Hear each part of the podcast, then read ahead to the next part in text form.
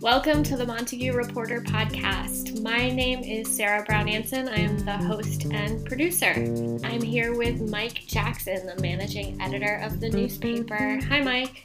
Hi, Sarah. Thanks for doing this podcast. You're welcome. So I was excited to learn that the newspaper is going to be able to, subscribers will be able to pick up their newspaper in 4 locations, starting with the next edition. Yeah, we're going into phase 3 of our COVID-19 distribution mess. When the pandemic hit, we paused our delivery routes and initially paused our printing. So we went for 4 weeks as a digital-only publication, and a lot of people then couldn't really see the newspaper or, let us know that they preferred having a print edition. Although others really enjoyed being able to read us in PDF online. So phase 2, we've been printing and allowing people still to read the paper for free online. And then we've also been mailing out to all subscribers a newspaper unless they opt out of it. And that has gone well, but it has also meant a lot of work and is really costing a bit of money. If we were going to do that all year, we would be losing money definitely on people's subscriptions. So about, I think, 24% of our subscribers last time I had checked had opted out of mail delivery. We're just trying to add another option. And what we're doing is we're going to have a bunch of locations where subscribers can pick their copy up. And we'll probably add some more locations as we go along. But so far, it's going to look like the Leverett Village Co-op, the Wendell Country Store, Upinngil, Red Fire North, and for folks in downtown Turner's, gonna figure out a way to do it around the newspaper office on Avenue A somewhere. Maybe we'll do a bin or something, but we're going to see, who opts into that and kind of go from there. But we do encourage subscribers, if they're getting it in the mail and want a print copy, but could save a stamp, to go with this third option. And if so, to let us know, info@montaguereporter.org, or just give us a call at 863-8666 and let us know you want to do that pickup thing. Nice. So it's an opt-in thing, and if I'm going to pick up my newspaper, I should let you know so you don't have to mail me one and you don't have to pay for the stamp. Exactly. Yeah, it would be doing us a favor. And this will probably go for a month, maybe a month and a half. We're really hoping to get our regular home delivery reestablished this summer. Nice. Okay, so quick logistical question. If I go to Upinngil and I want a newspaper, do I just grab one and will people think I'm stealing it? Or, do I have to tell someone, oh, I'm a subscriber? How does that work? What we're going to do is, if you've been getting one in the mail, we're going to just still be printing those labels, but just sticking them right on the paper. And there'll be a spot where you can go and grab the paper that has your name on it. I should also just add, there's only a few places that we have been selling on newsstand recently. Places are reopening, so this list is going to grow. But we are on newsstands right now at Food City, the Leverett Village Co-op, and the Wendell Country Store, Upinngil, as I said, and F.L. Roberts in Turner's Falls. But in the coming weeks, we're gonna add some of those. We heard Scotty's on the Hill just reopened, so I might bring some papers up there this weekend. Great, keep us updated. Oh, and Greenfield's market in Greenfield. Let's dive into this week's newspaper. And A1, page A1, there were 2 stories of towns trying to grapple with having a safe town meeting this year. Montague and Leverett, and they're taking somewhat different approaches. Can you give us the lowdown on that? So in our towns, the highest governing body is town meeting. Town meeting sets the annual budget and makes any necessary changes to the bylaws. And the spring town meeting, the annual town meeting, is this big, important, once a year event that has to happen in all the towns. And it happens a little bit differently In Gill, Irving, Wendell, and Leverett, anyone can show up. And in Montague, there are elected members. There's 21 elected members to town meeting from each of 6 wards. So it's 126 town meeting members are supposed to go to this thing. Leverett is also unique in that they don't have a regular town election. They just elect officers directly from the floor of town meeting every year. So obviously we are in the midst of a pandemic, and large gatherings have been banned. So while the towns have been able to delay town meeting, they still kind of need to happen and should happen before the fiscal year starts on July 1st. So this is a challenge, and everyone's trying to figure it out differently.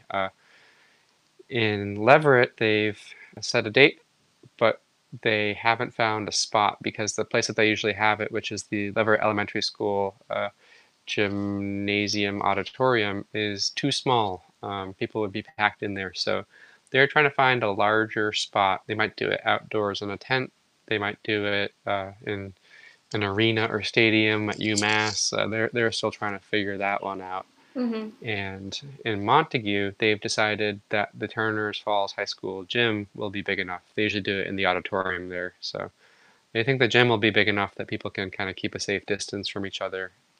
And this is a controversial decision because they actually surveyed town meeting members, and a really strong majority said that they would prefer to do an online meeting, and the town select board did not decide to go with that decision. Yeah, that's interesting. And how many people are they going to try to fit into the high school gymnasium? Well, for it to be a valid town meeting, they've got to get 2/3 of their members there. That's a quorum, so 2/3 of 126, at least they're hoping. We got a letter to the editor this week that we ran from a frustrated town meeting member, Chris Sawyer-Lauçanno, who said that he can't be there in person, and he's talked with about 10 other people who are also town meeting members who say they won't. So we'll see what happens, whether enough people think that it's going to be safe enough to gather in public for them to make quorum this year. It's a real challenge.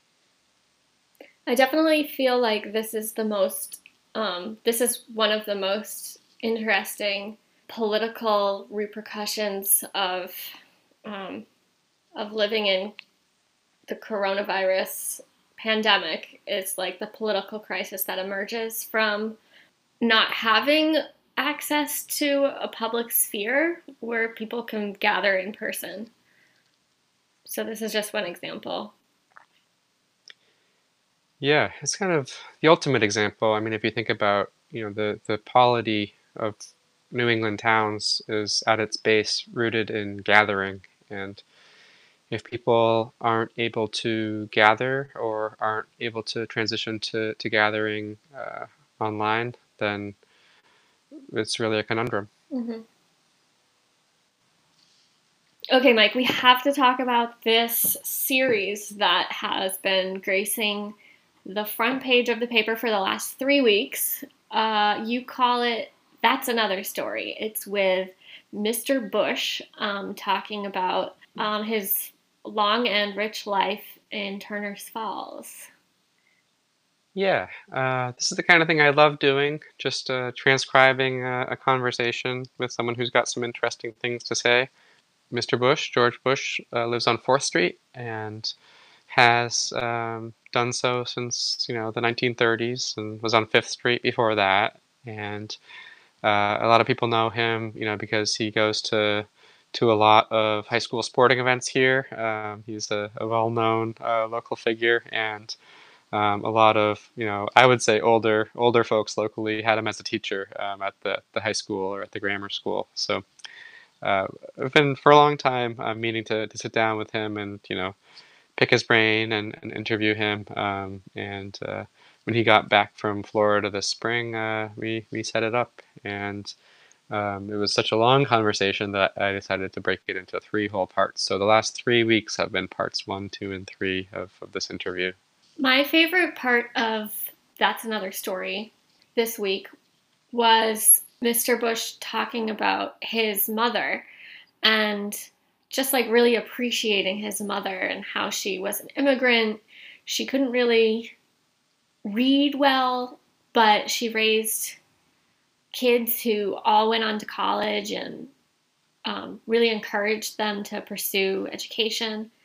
And then it was really his story about returning to where his mother lived at one point in her life was really poignant and touching. And he got to connect with a relative. I think it was his mother's nephew. And just, yeah, it was an amazing, he painted an amazing picture of his mother. And I thought that was appropriate because it was the week of Mother's Day. Yep. His mother immigrated in 1906 from the Austro-Hungarian Empire.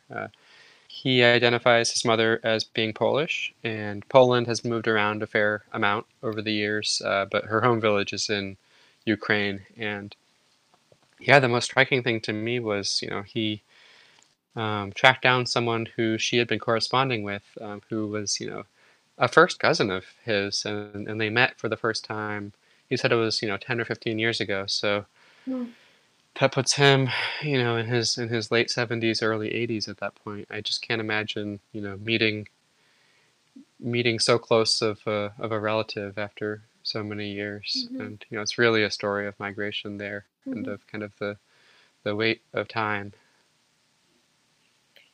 Amazing. If you haven't read it yet, I really encourage you to do so. And, you know, if you don't have the papers anymore from the last couple of weeks, or you just are an online reader, go online and read those columns because they're really a treat. I think that my favorite part was, you know, he's a sports guy for sure, and talking about, you know, really where that came from, talking about being a kid growing up and, you know, playing in the alleys here in Turner's and playing at Unity Park and kind of what the scene was at Unity Park. It's quite a little civilization here in Turner's at that time, and you know he really kind of can bring you into it. Describing what Unity Park was like, I think, will be in some of those future columns if we get a chance to talk again. Cool. Looking forward to it.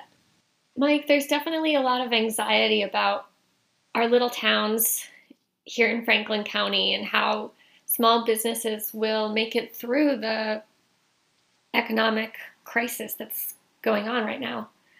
In that vein, Sarah Robertson wrote a really interesting story this week about rent for small businesses. Who is still paying rent, how landlords are getting through, and how small businesses are working or not with their landlords to kind of figure out a good solution. Can you tell us more about that? Sure. Well, so many spaces have been closed. There's a pretty automatic loss of revenue for many businesses right now. And, you know, there's some different forms of relief coming down, but probably not enough to cover everything. One of the forms of relief is, you know, from mortgage lenders. Some are giving, you know, little breaks to borrowers, but that doesn't mean that, you know, if someone is a property owner and they get that, they're not required to pass along an equivalent amount of savings to their tenants. So it's an interesting little conflict that it creates, and something that's unfolding, you know, between you know, both commercial renters and landlords, and also certainly residential renters and landlords. And we decided to do a piece that just looked specifically at the commercial tenant question. And Sarah Robertson, you know, called around, spoke with a lot of business owners who rent, and handful of commercial, you know, landlords, just about how they're doing it. And we were really struck by how inconclusive it is. There were no clear patterns. It still seems to be pretty all over the map. And, you know, I think that there were some, if you read between the lines, you know, there's It's a point of cooperation, and it's also in some instances, really a point of conflict. And Sarah just kind of, ran through, kind of took the temperature of what's happening right now. I think it's a good. It ended up being a pretty long piece, 2,000 words. But we had a hard time getting it even down to 2,000 words because it's such a big issue, and it's kind of unfolding in private in all of these different ways. So we wanted to at least kind of get some text, out there in public to give people a sense of how that's shaping up right now. Yeah, I mean, as someone who's not a business owner, but is definitely concerned with the future of our town's local economies, it was really interesting to get the perspective of the handful of business owners that Sarah talked to. Yeah, I think that there's a lot of focus, especially, in Turner's and Greenfield on this question of keeping the storefronts on Main Street and Avenue A full. Mm-hmm. And, sometimes it's just a matter of, the towns kind of leaning on property owners to, accept lower rent from commercial tenants just to get the towns a little bit more happening. I've seen that happen a few different times, and the pandemic is just a new wrinkle in that story. Mm-hmm. There's a whole other side of this, obviously, which is residential tenants and how that has been unfolding for a lot of people in their home space. If landlords are getting a break on their mortgage payments, are they passing it along? I think that's another story, and one that I'm sure we're going to be looking at the consequences as this goes on. There's a moratorium on evictions right now in this state, and I think it's going to be interesting to see what happens when that's lifted. When is it currently scheduled to be lifted? I think it was enacted in mid or late April, and it lasts for either 4 months or until a month and a half after the emergency is declared over. So I don't know when this emergency is going to be declared over, but unless legislators take action again, that could be lifted in late August, and we could be seeing a wave of attempted evictions this fall. Mm-hmm. That's very concerning. Well, it's hard to imagine that everyone will just accept the idea that this pandemic and these mandatory closures are going to result in a lot of people losing their homes. We'll have to see what happens. I need some transition music or something, because how do I change the subject from that bummer of people becoming homeless to how awesome was the opinion page this issue. I love day two. There was a guest editorial from a candidate for, let me just double check. The guest editorial was by Will LaRose, and he's a candidate for state representative in the 2nd Franklin District, and he wrote about he wrote basically in support of creating a Massachusetts Service Corps, which was a pretty interesting idea. And then the two letters to the editor, also on page A2, both of them were just amazing. I think our, the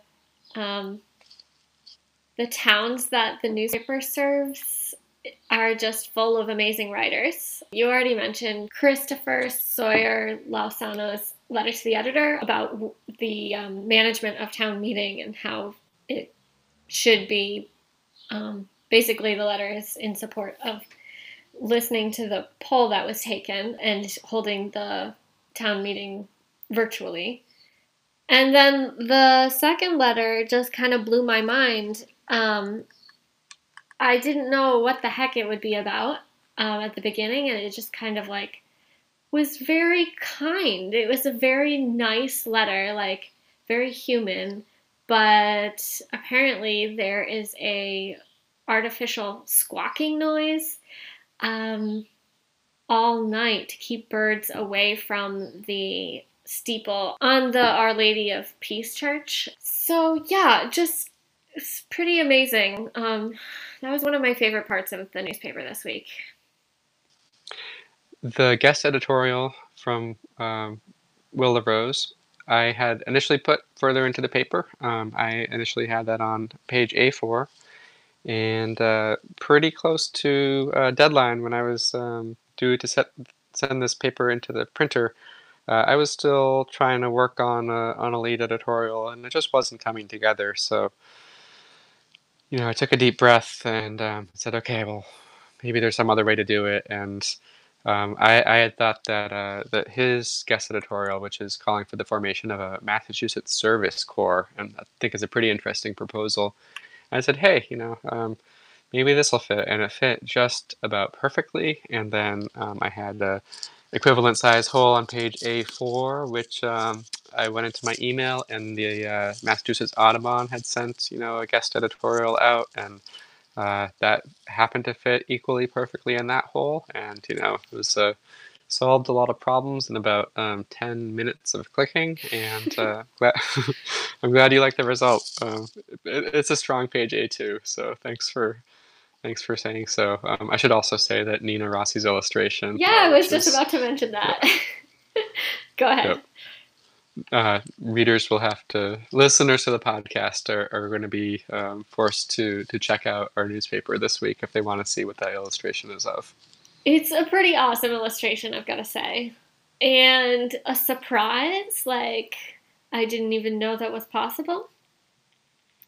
Mm-hmm. Trying to be mysterious here so people will have their curiosity piqued, but definitely check out A2. Thanks everyone for listening to the Montague Reporter podcast. Remember to subscribe to the podcast and leave us a review so we can reach more listeners. You can buy the newspaper at limited local businesses and newsstands, or you can subscribe on our website, montaguereporter.org. Thank you, as always, to Blue Dot Sessions for this wonderful music, which I recently heard on an episode of Planet Money. That was weird. Thanks, as always, to Greenfield Community Television for technical support and equipment. Thank you to all of our listeners and to all of our kind, generous, and incredibly attractive readers. And thank you to Sarah Brown-Anson for making this podcast. Aw. Call us with any feedback. 413-863-8666, or email us at podcast@montaguereporter.org. Planet Money is always trying to copy us.